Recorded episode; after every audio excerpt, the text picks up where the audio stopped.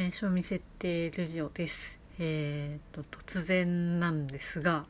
あの自分の目の前あの手が触れるくらいの距離に動物の像でそれもあの子供の像がいたらどうしますか？っていう なんかもう場所はアフリカのサバンナでもインドのジャングルとかでもあのどこでもいいんですけれどあ自分の目の前におとなしそうであの可愛い野生の小僧がいたらどうしますかっていう突拍子もない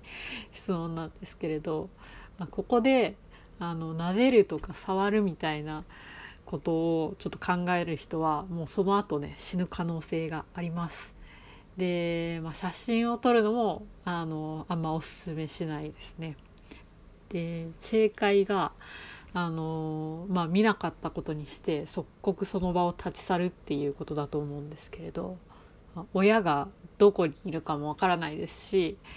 まあ、小僧でもあのそれなりに大きいんでなんか何がきっかけでこう暴れるかがわからない。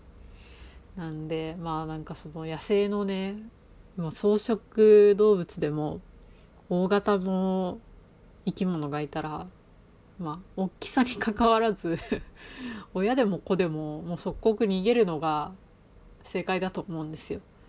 でまあちょっと変わるんですけれど、まあ、例えば山の中で怪我をしている子グマに遭遇した場合とかももう余計やばいと思うんですよ。即刻その場を立ち去るっていうのをが正解だと思うんです。もうなんか本当に虫の息とかでもなんかこう手当てしてあげようじゃなくて その場を立ち去るっていう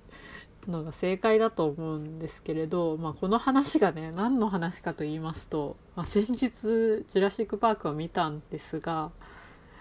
あのその登場人物がですねポンコツすぎて 面白かったんで今ちょっとねその話をしています。でまあねなんか「ジュラシック・パーク2」に出てくるあのヒロインがマジでやばくてで、まあ、見る前にちょっとこうネットで調べてなんとなくこう話は目にしてたんですけれど、まあ、何がやばいのかあのまあ、そのやばいヒロインっていうのが、えーと、古生物学者のサラ・ハーディングっていう登場人物なんですけれど、あのまあ、登場した直後はこう結構狂ったような感じであの恐竜の知識をひけらひけらかしまくってたんですよ。これこれはこういう特性だから素晴らしいのよみたいな感じで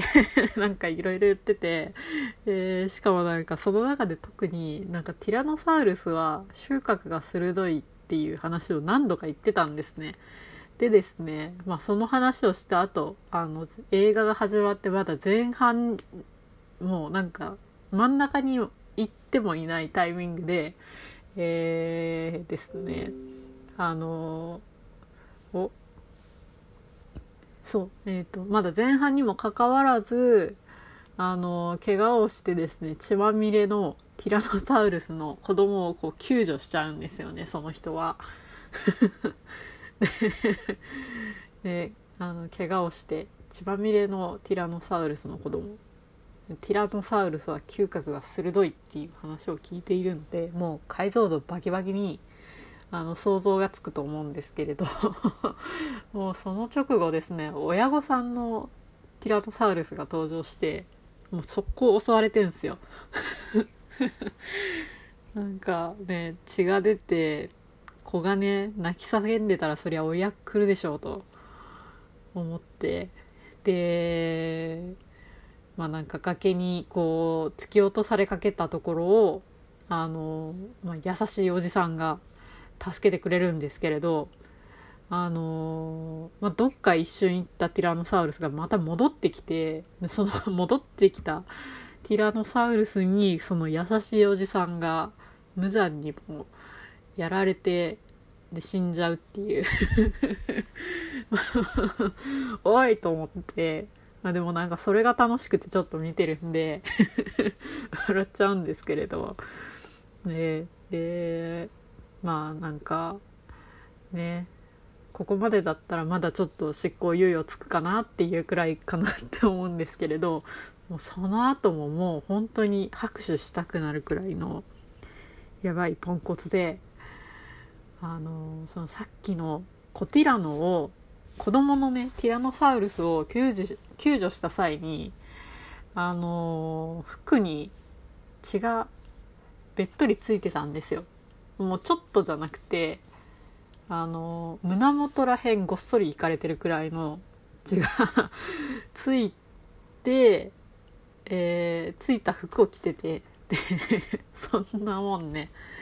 あの、まあ、速攻捨てるか、まあ、最悪洗うかなって思うんですけれどあのもうサラ先生は先生はですねもうそのまま来ちゃうっていう あのねでしかもその来たまま100人くらいの集団で、えー、恐竜のいないところへ避難しようとするシーンがあるんですね。で、えー、まあ、ここでももうねあのお分かりかと思うんですけれどあの100人くらいいる集団のど真ん中で、えー、サラが寝ている時にですね、まあ、親ティラノがですね襲撃しに来て えー、集団の大半がやられます。っていう。いやもうなんかしびれるわと思いながら 見てたんですよ。で、まあ、そのジュラシック・パークの1を見た時にもあのまあ思ったんですけれど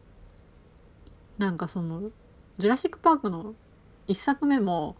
そのいろんな研究者の人が出てくるんですけれどなんか途中からめちゃめちゃポンコツに なんかクソバカになっていっちゃうんですね。おいおいおいおいと思いながらあの見てるんですけれどあの、まあ、見てて思ったのがそのなんかこうねあの研究者がまともな状態だったら多分この映画の話は 5分くらいで終わっちゃうんだろうなっていう ところがあってもうこの人たちがどれだけヘマをするかによってこの映画が成り立っているのではないかと思ってもうなんかなんですかねその一番最初はその人間頑張れみたいな感じの視点であの見てたんですけれどもうちょっと見てられないみたいな 共感性周知メーターみたいなのがちょっと振り切れそうになったのであの途中からですねちょっと恐竜側のあの立場に ついて、えー、見たところ非常に面白かったのでなんかね、えー、ジュラシック・パークを見る時はあの生物学者というか登場人物にあまり肩入れせずに、えー、恐竜の視点で見ることをすごいお勧めしたいなと思いました、えー、そんな話です、ね、なんかまだ2つしか見てないんですけれど他にもいくつか作品があって、まあ、その先の作品はどうかわかんないんですけれど